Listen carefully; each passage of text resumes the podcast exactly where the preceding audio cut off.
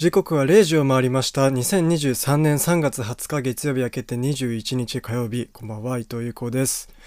はいえっと今夜も親父お送りするのですが先週はなんかちょっとね最近の何て言うんだろうな悩みじゃないけどちょっと起こった出来事の中で自分の中でまだこう解決しきれてない思いみたいなのを話したりとか、まあ、あとは全然関係なく最近見たコンテンツの話をまあ、いつも通りしたりとか稲妻イレブンの新作が発表されたよみたいな話をしつつまあいろいろお送りしたんですけどもいかがでしたでしょうか。あのー、まだねわかんないんだけど今これ放送してるのが3月20日じゃないですか。でこの「ボヤジの今日が第45回なんだけど第1回放送が2022年の4月10いくつとかだったんだけどもうそろそろ1周年なわけです。で、その中で何しようかなと思ってね、まだ全然何の方向性も決まってないんだけど、何かしらしたいじゃないですか。やっぱり1周年ってなったら。でもずっと考えてどうしようかなっていうのを今日考える回にしようかと思いますので、今夜もこの後1時までの1時間よろしくお願いします。有効糸プレゼンツ、ボヤージュ改めましてこんばんは伊藤優子です。毎週この時間は有効伊藤プレゼンツボヤジをこの後深夜1時まで1時間お送りします。よろしくお願いします。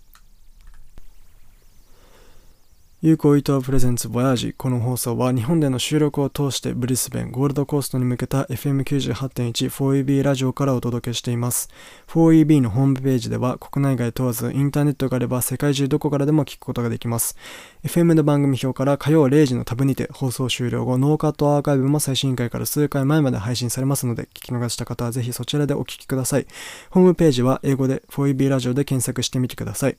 番組インスタグラムでは生放送時代の配信アーカイブーカイブそして毎週放送後期をアップしていますぜひフォローしてください英語で有効伊藤プレゼンツボヤージで検索してみてください公式サイトでのアーカイブ生放送の視聴方法なども載っていますそして番組公式 YouTube も始動しました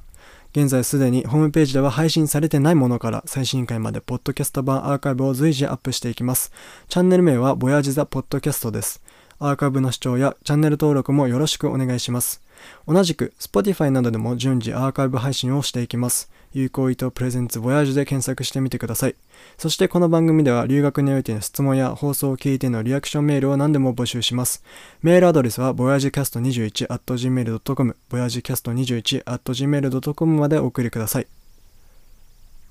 はい。今日は第45回ってことでさっきも言いましたけど、あのね、多分その1周年が来るタイミングっていうのはまだちゃんと計算はしてないんですが、おそらく48、9もしくは50回目あたりがちょうど、まあ1年経つのかちょっと前かぐらいなんですよね。だからそこら辺でスペシャル回になるんで、まあキリがいいから50に一緒にしちゃってもいいんですけど、どうしようかなっていうふうに思ってて。で、まあ何するのかも別に何も決めてないし、まあいろいろゲストとか呼んではいたけど、ね、このヨーロッパ機関とかもそうだし、まあ、あとその、ね、僕の向こうの友人の方々とか、まあ、こっちの友人の人も出てもらってますけど、こうラジオで話したら面白いんじゃないかなっていうふうに思った人を呼んでお送りとかはしてきたんで、まあまあそういう形でもいいのかなとも思うし、まああとはまあ自分が何かする、この間みたいになんかこうちょっと弾き語りしてみるとか曲流してみるとかでもいいんだけど、なんかなんかできたらなってずっと思ってるのでまあ結局いつも通りゲスト呼んだりとかで終わる可能性もあるんですがまあお楽しみにしていただければなというふうに 思います。それでですねあのー、最近ね帰ってきてヨーロッパから。で2月いっぱいは僕1ヶ月間友人の宗谷さんっていう方の大学の卒業旅行的な一人旅の予定だったんですけどそれにこう一緒に来ればって言ってもらって OK 行きますよっていうので僕も初めて彼も初めてヨーロッパに2人でしかもバックパックだけでねリュックサックだけで1ヶ月間過ごすっていうのをやってであれなんですよ。予算をとりあえずまあ航空券とか全部全込みで1ヶ月30万約ね30万くらいで行こうっていう話になってて。でまあ航空券がまあ大体10万円ぐらいだから20万円をこうやりくりしていろいろ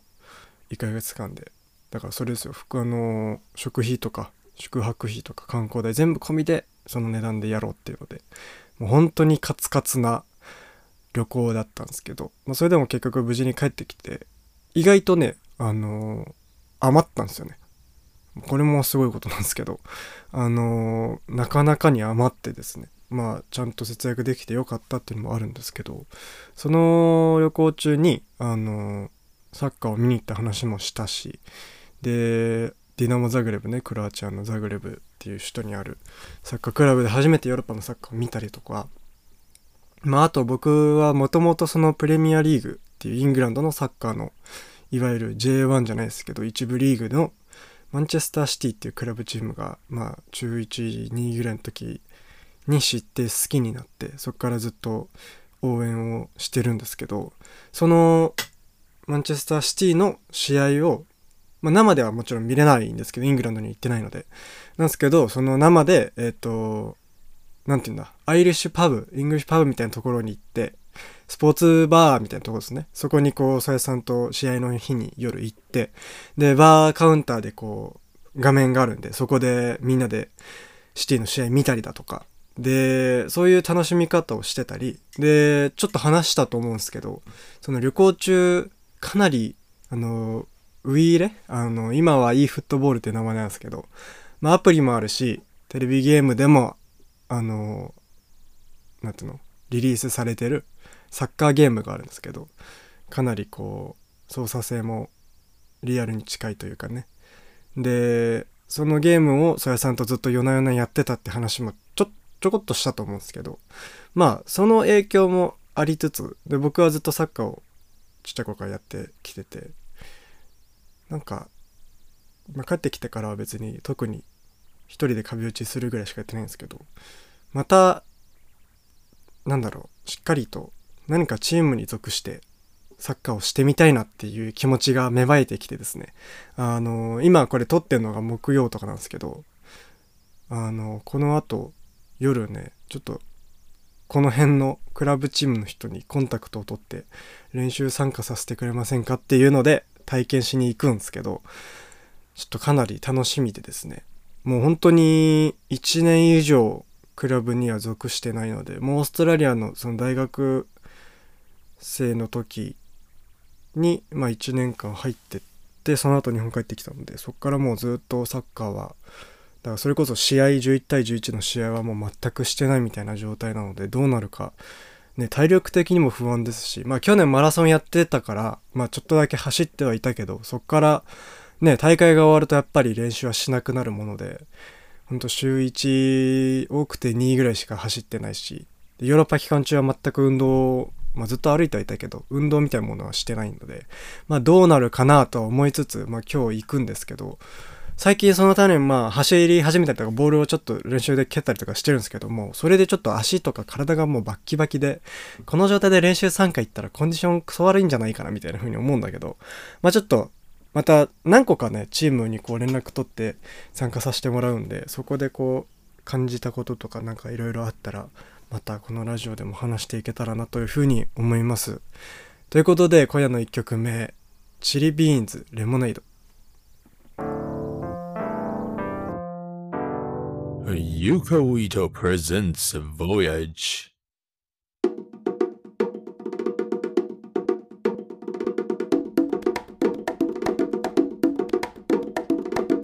Yuko Ito presents Voyage.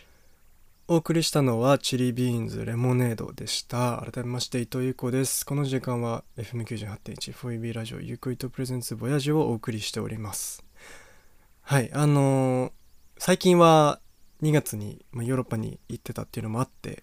この時間はだいたいこの1曲目の後のゾーンはまだ話せてないヨーロッパの話をしようみたいなコーナーになっててですね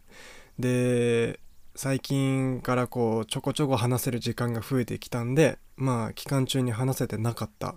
国をまあまあまあ時系列的に話していて。で先週はえっとハンガリーか。ハンガリーのブダペストとあとまあクロアチアのザグレブの話を少ししてですね。ででまあ時系列的になると、まあ、今回はボスニア・ヘルツェゴビナなんですよ。でこの国は本当に多分皆さんも日本代表の監督例えばハリゼル・ホジッチとかオシムとかそれで知ってる方が多分まあ多いと思ってて。であんまりその国としてどういう国でとか何が盛んでとかはそんなに知らないと思うんでまあ一番こう話すにあたって聞き応えがあると言ったらですけどなんか聞いてへえってなるようなことが多いのかなって思うような国でしてね。で首都がサラエボっていうとこなんですけどそこに僕らは2泊かなしてて。でまあこの番組に42回か1回だったかなの時にゲストに出ていただいた宮野谷のぞみさんという、えー、そのボスニアの、えーと、サラエボ大学っていうところの哲学部日本語学科っていう日本語の授業を一人で全部担当されてる先生でですね。でその方にゲスト出演していただいてでまあ一本お送りしたんですけど、まあ、そこで聞いてもらえればまあその宮井奈也さんのことはかなりわかると思いますのでそちらで聞いていただきたいと思ってて。でその日本その宮奈さんとの会でこう日本人がこの国は本当に少ないんだっていう話をしててでもう基本的にもう数十人。しかもまあ大半が何て言うの大使館員の関係者とかその家族とか。なのでまあ本当に単身で来て何かしてるみたいな人は少ないって話で。でまあちらほらいるみたいなんですけど本当に数えるくらいしかいないっていう話を聞いてですね。でまあそんな国だからこそ、まあ、情報が少ないのはそうなんだっていう、まあ、納得はするんですけど、まあ、まずその僕らのその旅のルート的に、まあ、ボスニアにはクロアチアから入るんですけどボスニアがまだ確か EU に入加盟してないんですよね。でそうなると、まあ、今まではその地続きの国なんですけどその中でこう入国をこう軽くね EU to EU だったらもう全然そんなにパッとパスポート渡してスタンプをしてもらって出るってだけなんですけどその EU 圏外になるのでまず深夜で夜間バスで入るんですけどまあ例えば10時発だとして夜の。そしたらまあ国境に着くのがまあ1時2時ぐらいのさ深夜の。でそこでこうバッてみんなまずバスの電気が全部照明が明かりがついてもう高校になってみんな起こされてそっからまずそのまあ何て言うんですか？ゲートがあるんですよね。でそこでみんな降ろされて寒いんですよもう夜だから。で冬だし寒い中並ばされて一人一人そのまあ何て言うんですか管理人のおじさんみたいなところに行ってでパスポートを渡してでなんかこうちょっとこうなんで来たんだみたいな話をされるんですけどそれをしたりだとか。でそれをしてまず出国を完了させるんですよクロアチアから。でちょっとバスを走らせてでボスニアの入国のラインに着くんですけど入国のラインはなんかまあ毎回違うのかよくわかんないんですけどバスの中にその警備員さんみたいな人がこうおじさんがバッと入ってきて全員のパスポートをまず回収するんですよ。でそっからまずそのおじさんが降りてどっか行っちゃうんですよね。あれこれ大丈夫かな？みたいな。で帰ってくるのかなと思いつつそっからねほんと2 3 0分もう全部、まあ、バスの中で全員待機。でそっからようやく走り出したと思ってその多分まあ運転手さんの何て言うんですか補佐みたいな方がそのおじさんから全員のパスポートを受け取ってでこう返却されるって形で。でもう本当にドキドキしながらですねあの自分のパスポートにボスニア・ヘルゼゴビナが入るっていうなんかすごく不思議な気持ちにもなりつつまあ無事に入国審査は終えて。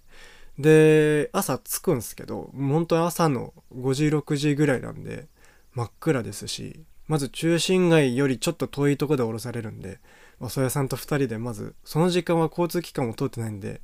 ほんと1時間はないかな30分40分ぐらいかけて2人で荷物背負いながら中心街の、まあ、自分らの宿があるとこまで歩いてってですね。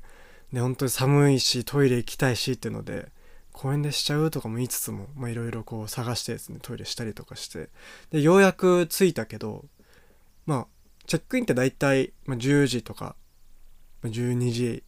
まあ遅くて本当に2時3時のところもあるんですけどそこでま10時にしてもらったんですけどまだ全然時間があるのでどうするっていうので。で結局ね夜間バスってなんかそんなに寝れないんですよね。でもう結構フラフラでクタクタなんでとりあえず朝のカフェに入ろうって言って。でまあ6時半ぐらい泣く。でその時間6時だったから、まあ、あと30分ぐらい外のベンチで凍えながら待って。で親役がカフェに入ってでそしたらもう本当にすごいいい人たちであの多分長旅してきたっていうのをね組んでくれていろいろなんかサービスしてくれたりとかしたんですけどもうそこで僕はカフェで本当海外旅行絶対しちゃいけないんですけど爆睡して で荷物も抱えなもちろんねガッて抱えながらですけど爆睡してでパッと起きたらもうその時間になっててでさやさんと行こうかっていうので行ってで、まあ、そうするともう街の雰囲気がもう日が出てるからかなり明るくなっててそこでこう僕ら気づくんですけどそのサラエボの街ってかなり日本っぽいんですよね。なんかこう石畳もまあ石畳なんですけどそのチェコとかで言ってたようななんだろうな海外感のある石畳というよりかはちょっとこう日本っぽい若干こう何て言うんだろうな細々しいというか細かい石畳で。でこう大体平屋で戸建てなんですけどそこが、まあ、そのストリートだけかもしれないですけど全部瓦屋根っぽくってなんかこう京都の裏路地歩いてるような雰囲気もありつつその道のもう一本横にずれたところに川が通っててなんか鴨川っぽいというか これサラエボの鴨川じゃんとか言ってもうほぼほぼ京都じゃんみたいな話を2人でしててですね。でそこでまあ写真を撮ったりとか。あとはそのちょっと歩いて20分ぐらいしたところにその町が盆地なんですけどそこをちょっと見下ろせるような丘みたいなところがあってでそこに夜9時ぐらいに2人で出向いてですね。でこう街の夜景を眺めながらもうなんか2人でふけったりとか写真撮ったりとか本当に綺麗でその写真もまあ後で放送後期に載せようかと思うんですけど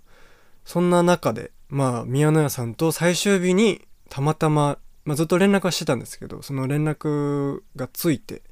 でお互い僕はそのこのねボスニアの国からお互い携帯が繋がらなくなったんですよね街で。っていうのもその僕の契約してる携帯会社のプランでは最初の海外着いてから14日間はインターネットが使えるんだけどそこからは使えなくなりますっていうプランで。でそのためにさやさんが2週間分の SIM を、まあ、買って持ってきてなんだけどいざ使ってみたら全く繋がんなくて。でまあその理由はもうちょっとよくわかんないんだけどもうしょうがないっつって。そっからもう帰るまではフリー Wi-Fi だけで生活したんですけどそんな感じでその道中カフェに立ち寄りながら宮永さんと連絡をしてようやく夜に会いましょうっていう連絡をこじつけてですね。それでこう実現して本当に素晴らしい時間になったと思うんですけどその帰りに立ち寄ったカフェでまあボスニアの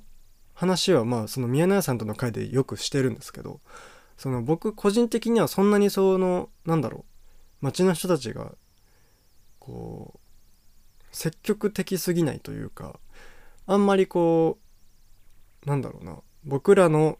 人種に慣れてないっていうのもあると思うんですけどその中でもこう例えば押し売りだとかは絶対してこないしあんまりこう話しかけてこないっていうのもあって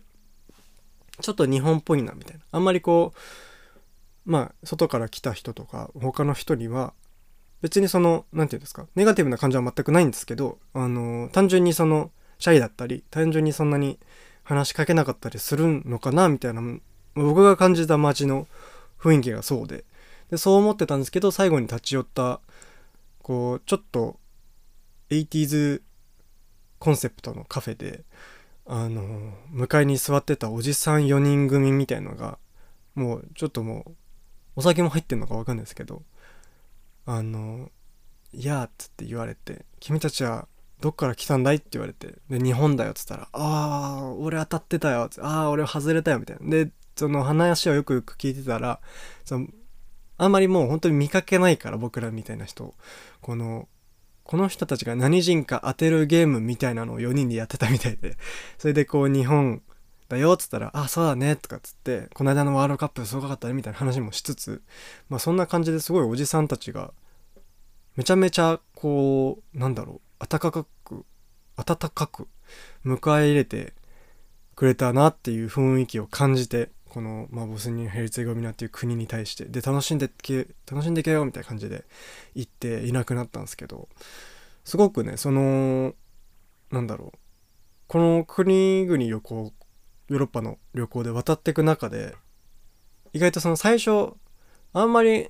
そうでもないのかなみたいな国に立ち寄った中でこう最終日とかに全部巻き返されるパターンっていうのがすごいたくさんあって今回。でその一例なんですけどボスニアも。すごい最終日に会ったこのおじさんたちとその宮永さんとの時間で本当になんかすごく楽しい国なんだなあったかい国なんだなっていうのをこうしっかり身に染みて感じることができて。でそれが本当に良かったなって思う。ような国でした。それでですねそのまあ宮根さんが教えている教え子さんたちがすごく日本に興味があるってことででノートでいろいろこうサラエボの街を案内するような紹介するような記事をみんなで書いてたりとかしててで僕もすごく気になるのであのちょっといつかまあ今年のどっかとかで教え子さんたちをゲストに呼んでなんかできたら面白いのかなとも思いますので、えー、まあいつか実現するのか分かりませんがお楽しみに。ということでお聴きください。あの種多様性。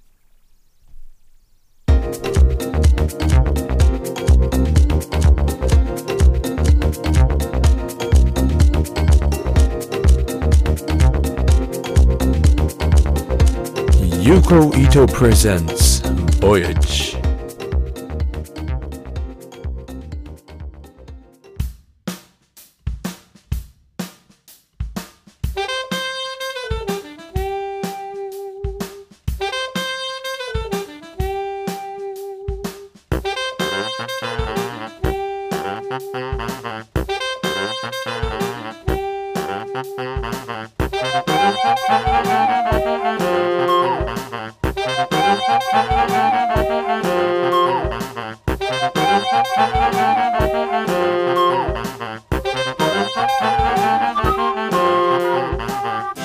Yuko Ito presents Voyage. お送りしたのはあの種多様性でした。改めまして伊藤優子です。お聞きの放送は 4EB ラジオ 98.1FM 有効伊藤プレゼンツボヤジこの番組では海外生活においての質問やリアクションメールを募集します。メールアドレスはボヤジキャスト 21.gmail.com ボヤジキャスト 21.gmail.com までお送りください。ねあのーこの曲はあれですよ。チェーンソーマンの週替わりエンディングで使われてた楽曲で結構最近もですね多分そのファーストテイクとかにも出てきてかなりドンってきてるような曲だと思うんですけどすいません。あのーめちゃめちゃあれですよね。キャッチですよね。すごいいい曲だなって思います。これのねあの粗品さんが YouTube で借金替え歌っていうシリーズがあってそれで使ってたんですけどめちゃめちゃいい。あの彼がやってんのはあのなんだろう。既存の楽曲をまあ自分の借金事情に替え歌して歌うんですけど韻が全部合ってるんですよ。それがほんとすごくて。だから本当になんだろう。音だけで言ったら原原曲と全く変わってないみたいな状態でやってるしギターもめちゃめちゃうまいのでぜひみんなそれも見てみてください。はい。っていうのであのー最近ねこう日本に帰ってきてから美容院に行ってたまに髪を切ったりとかあとそれこそ僕は今そのなんだろうインナーが緑色なのでなんかそれを抜けちゃったら染め直しに行ったりとかするんですけどそこでこう僕がまあ去年の5月に帰ってきてから髪を切りに行って行った時にそのずっとアシスタントでいる女の子がいるんですよ。まあ、多分僕のちょっとした顔同世代以下ぐらいだと思うんですけど。で僕はいつもその別のメインのその女性の方が切ってくれてるんですけどその、まあ、アシスタントみたいな形でずっとこう台車を運んできたりとかなんか材料を持ってきたりだとかしてる子がいるんですけどまあ僕はまあ3半年いかないかな。なんか3回ぐらい今帰ってきてから同じところに行ってるんですけどそこにこう行くたんびにだんだんその子のこう任せられてるなんだろう割合が増えていってるんですよね。でもうそれが見ててすげえなんか嬉しくてあなんか頑張ってるんだなってどんどんそのステップアップしていく様を病院に行くたんびに感じるんですよ。で最初はその荷物を運んでくる役だけだったのがだんだんその最初のなんだろう例えばこう全部用意してそこからこうなんだろうなあのセットアップ髪の毛をこう一束一束にこう分けたりとかする作業を任せられたりとかあとはその次に行ったらそのカラーを入れる作業は彼女がやったりだとか。でまた次行ったらシャワーも彼女がやったりだとか。そういうのでどんどんその任せられてる度量が増えてきててなんかそのいずれ一人前になっていく過程を僕は勝手に楽しんでるというかその毎回行くためにその人が言っててね緑好きなんですねって前言われてあの初めて話しかけられたんですよね。で今まではその多分最初の方で慣れてないからもうはいはいって感じでずっとやってたんですけどこうお客さんとのコミュニケーションを取る余裕すら出てきているっていうなんかそれをすごく見てて温かい気持ちになるっていうそんなすごい好きな時間ではあるんですけど まあそんなのもありつつ、まあ、僕は僕で最近まではまあ病院で働いてたみたいな話は多分ちょっとしたかなちょっとだけしたと思うんですけど、まあ、その話もちょっといつかしようと思ってて。でそのもともと2月までっていうあれだったんで、まあ、今回ヨーロッパから帰ってきて、まあ、今何もその稼ぎ場所がない状態なんですよね。でそこでまあ、どうしようかなとも思いつついろいろこう気になるところに行ってみたりとか出してみたりとかはするんですけど履歴書とかをね。その去年の年末前ぐらいにそのそれこそ病院に働くちょっと前ぐらいにこう僕の世代の子たちって今3年生で4月から大学4年生になるはずなんですよね本当は。で僕は1個落としてるから3年生になるはずなんですけどま、今休学してるから2年生みたいなそんな状態で。でそうなった時にみんなその今就活の話をすごくしてるんですよ。友人たちが。でその話を聞いててあなんか大変そうだなとも思いつつまあいずれ人事ではなくなるような話ではあるかもしれないしまあしない可能性もなくはないんですけど そのやっぱり最終的にいつかは通る道なのかもしれないということでなんかこう勝手に面接とか就活ってどんな感じなんだろうって思って。で全く行く気はないんですけどそのなんだ就活の中途採用みたいなところを、ま、ちょっと軽くその出願が簡単なとこだけパッパッパって出してで面接ってどんな感じなんだろうっていうのを知りたかったんですよね。で僕がやったところが基本的にそのオンライン面接みたいな感じで僕がま自宅にいても別にどこ行ってもいいんですけどそこでこういわゆるビデオ通話みたいなズームみたいな形でその企業の方と担当者の方とつないででいろいろこう質問されて答えたりとか僕が質問したりとかっていうその面接があったんですけどなんかこのパッと出てきて画面にねその方がで「よろしくお願いします」って言って喋ってなんかその感覚がそのリモートでゲスト収録する時のこの番組作ってる時のラジオやってる時みたいだなって勝手に思って。ですごいあのやりやすかったんですよね。でなんか何個かやってでいくつかこうじゃあぜひうちあのどうぞ来てくださいみたいなことをありがたく言ってもらえたところもあって。でまあ丁寧にあのお断りはしたんですけどそんな感じであ就活ってもちろんこれそれだけじゃないし対面の方が最近は増えてきてると思うからまた。また対面の感覚はまた別でねつかまないといけないしまあ大学出てからやるなんだろう何て言うの？大学次第何やってたとかそういう話とかも一応ねメイクアップしなきゃいけないと思うんだけどそういう感覚をまず得れたのはでかいなっていうふうに思ってて。でそういうのをもしてたりとか。あとはそのなんだ？あの日本に帰ってきてすぐ母親と眼科の後に、まあ、眼科に通院してるんですけどそのご飯を食べに行ってでそのご飯屋さんで頼んで3つ頼んでたら、まあ、2つ来て1個多分まあ忘れてて出てこなかったみたいな時間があってでこれってあの頼んだんですけどみたいな話をしたら「あごめんなさいごめんなさい」って言って持ってきてもらったんですけどその時にそのシェフの方だ、まあ、いわゆるそのあれですよね。その厨房で作ってる方が多分料理長的な方が出てきて持ってきて本当に申し訳ございませんでしたってこう頭を深々と下げてですねこちらに。でも本当にあのそんなことしなくてもいいんです。別に僕らはあの全くなんだろう。あの怒ってもないしまずそんな怒るような態度をすることでもないしあの単純にこれはまだ来てないからあのこれであのいつ来ますかねっていうことを言ってたら多分まあ向こうがおそらく通ってなくて忘れてたりとかいろいろなんかこう連絡網のミスがあったと思うんですけどそんなに大きなことじゃないです。僕らも別に気にしないしゆっくり食べてるだけなんで。でそれですごく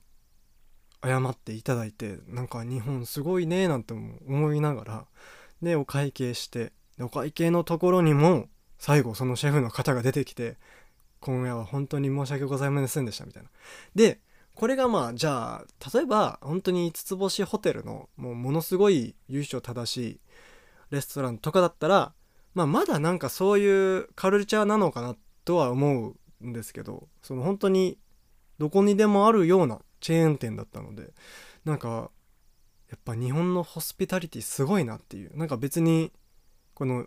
行き過ぎてるって言い方するとなんかそれが悪いみたいに映っちゃうからあれなんですけどそうじゃなくてこう本当に行くとこまで行ってるなっていうそのごめんなさいしなくてもいいよねっていうそんなすごいなんだろうな。まあそれだからこそ日本人の良さっていうのはあるとは思うんですけどなんかこうすごく不思議な気持ちになってですねなんかいいことなんだけどもそこまで気にしなくてもいいよっていう。でもう本当に一番はその時にこう注文取ってくれた研修中の方だったんですけどその方が怒られてなければいいなっていうでも多分まあそこまでこうしっかりねあの対応するシェフの方だから多分理不尽な怒り方しないだろうなしないでくれよとは思いつつにねあのお家に帰ったんですけど そんな感じのよくわかんないエピソード3連続だったんですけど、えー、お聞きだ 噛んじゃダメだよねここでね、えー、3曲目いきます。 Creepy Nuts トレンチコートマフィア。Yuko Ito presents Voyage.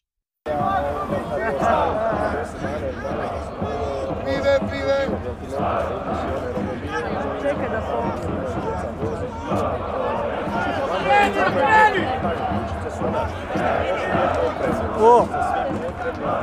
あおディナモ・ザグレブの音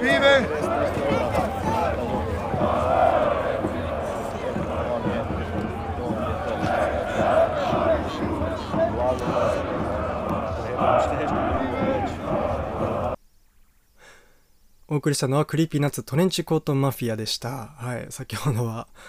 よくわかんないグダグダフリートーク3連チャンだったんですけど本当にその最初の方に言ったそのウェブ面接がちょっとこうインターネットラジオ的な感覚でやるとすごくうまくいったみたいな話は多分僕に限らず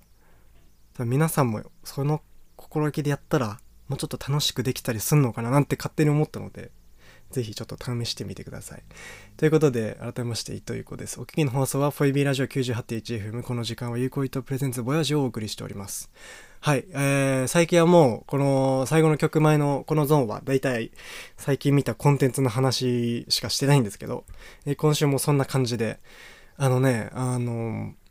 もうすぐ、ラランドの、ラランドサーヤの虎視眈々っていう文化放送でやってる番組が、まあ多分、2年ぐらいやってたのかな。3年ぐらいやってたのかちょっと分かんないですけどがあと来週の回来週の火曜日の回で最終回なんですよ。第100回で。で僕はそれ結構ずっと聞いてたから悲しいなっていうのもあるのでちょっと皆さんこれ全部公式で YouTube で聞けるんですごい面白いから聞いてみてほしいんですけどそのさやさんが、まあ、コンビのラジオとは別にピンでやってるやつで。でそのラジオはまあ作家さんも喋るタイプの方だからまあ2人で話すみたいな感じの番組なんですけどなんかこう毎回なんだろうなテーマがあってそれについてこうリスナーと結構密に喋りながらお送りしてるんですけど例えばこう同性のカップルの片方の方が浮気してるんですけどなんかそれを叱ってくれませんかみたいので結局回り回ってその浮気してる本人とつながってさやさんが直接怒るみたいな。なんかそういうなんだろう人間ドキュメンタリー的な番組にもなってたりするのですごくこうなんだろうな。それが相手がこういわゆる芸能人的な方じゃないからこそより面白いしよりローカルな身近な話に感じるというかすごくこう人の日常を切り取って聞けるようななんかそれをさやさんが覗いてなんかね意見したりとか賛同したりとかしてる番組なので是非ちょっと聞いてみてください。でねあとその飲ませてくれっていうちょっとごめんなさい会社忘れちゃったんですけどあるその多分なんだろうなあの食器メーカーか水筒か忘れちゃいましたがのメーカーがまあ多分ずっと氷入れてお酒入れててもまあ何時間しても溶けないよみたいなずっとキンキンで飲めるよみたいなコップのまあプロモーションとしてその芸人さんさらば青春の光森田さんとラランドとえー、っとどう忘れしちゃったえー、加賀屋と、まあ、南川と、あとその、ザマミーね。ザマミーで、その4組でこう即興コントをして、まあ1時間ちょっとやるっていう YouTube がその公式から上がってるので、あの、それがね、ほんと即興じゃないだろ、これ。台本は、まあ多分その、大まかな設定はあるにしろ、それを全部こう生でこなしてるし、全部森田さんが突っ込む森田さんが、こう、森田さんの家にどんどんこう、侵入者が入ってくるみたいな体で、いろんな形で、いろんな役で入ってくるんですけど、もう本当にそれが、最高に面白くてですね、最近で一番爆笑したかもしれないんですけど、ちょっとごめんなさい、その飲料メーカーの名前とかいろいろ分かったら、また、来週あたりにお知らせしようと思うんですけど、飲ませてくれコントとかって出したら多分出てくると思うので、皆さんぜひそちらも見てみてください。でね、あとその、星野源のオールナイトニッポンね、あのー、星野ブロードウェイっていうコーナーがあって、で、それは星野源とスタッフのみんなが、まあ、リスナーからの原案をもとに、まあ、ラジオドラマをやっていくっていう。で、そのまあ、原稿は毎回作家さんが、まあ、代わりがり書いて、で、みんな台本を見ずに一発本番で演じるっていう、そういうラジオドラマのコーナーがあって、まあ、大体10分1かないぐらいの尺だと思うんですけど、それを毎週やってて、それが第100回を迎えるっていうので、そのスペシャルに、えっ、ー、と、ダウ9万の蓮見翔さんっていう方、今かなり、もう本当にグイグイ言ってるその劇団の、ね、主催の方なんですけど、その方が脚本を書いて、あの声優の田中敦子さんね、をお迎えしてお送りした公演が本当に素晴らしかったので、で、星野源の「オールナイトニッポンは」あの全部 Spotify で公式からアーカイブが上がってるので、えー、ぜひ皆さんそちらで聴いてみてください。えー、というのでお聴きください最後の曲です。 Kan Sano 東京 State of Mind。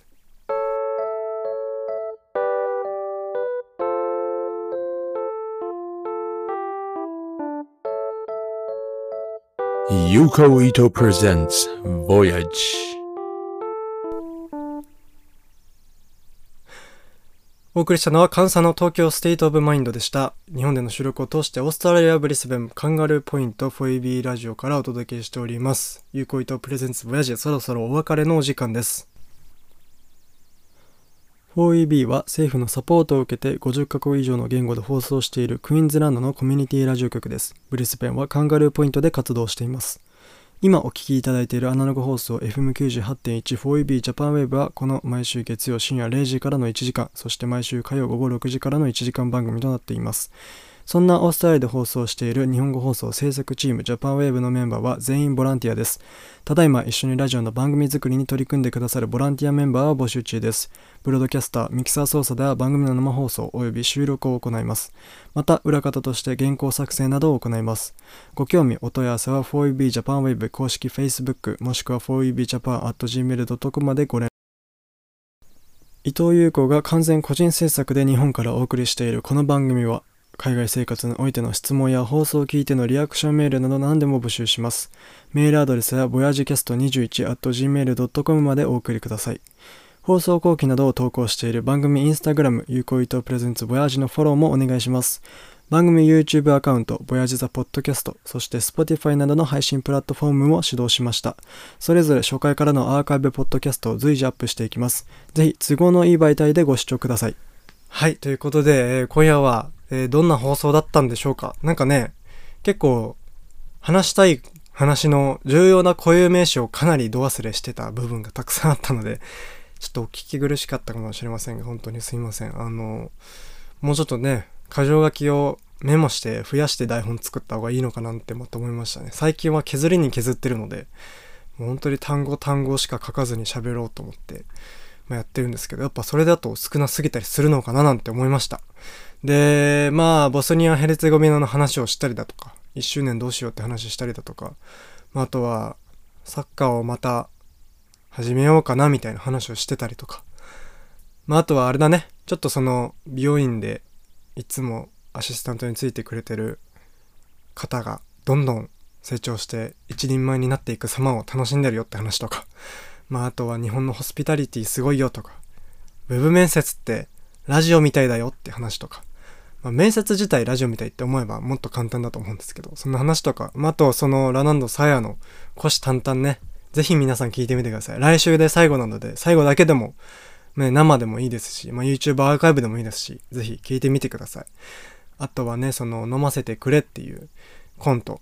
が YouTube であるので、ほんとめちゃくちゃ面白い即興コントなので、それが全4話かな？全4話 ?3 話プラスアフタートークか4話プラスアフタートークか定かじゃないんですけど、そのくらいあるので、まあ本当にまあ1時間ちょっとで見れるので、それも見ていただいて、また星野源のオールナイトニッポンのね、星野ブロードウェイ100回記念スペシャル、そちらもぜひ Spotify で聞いてみてください。そしてこの番組のアーカイブもよろしくお願いします。ということでね、まあ1周年どうしようかと、もう悩みつつも、まあ、ちょこちょこやっていけながら、毎週、再来週あたりでまたお知らせできたらなというふうに思います。ということで、えー今夜もお聴きいただきありがとうございました。ここまでのお相手は伊藤優子でした。おやすみなさい。また来週。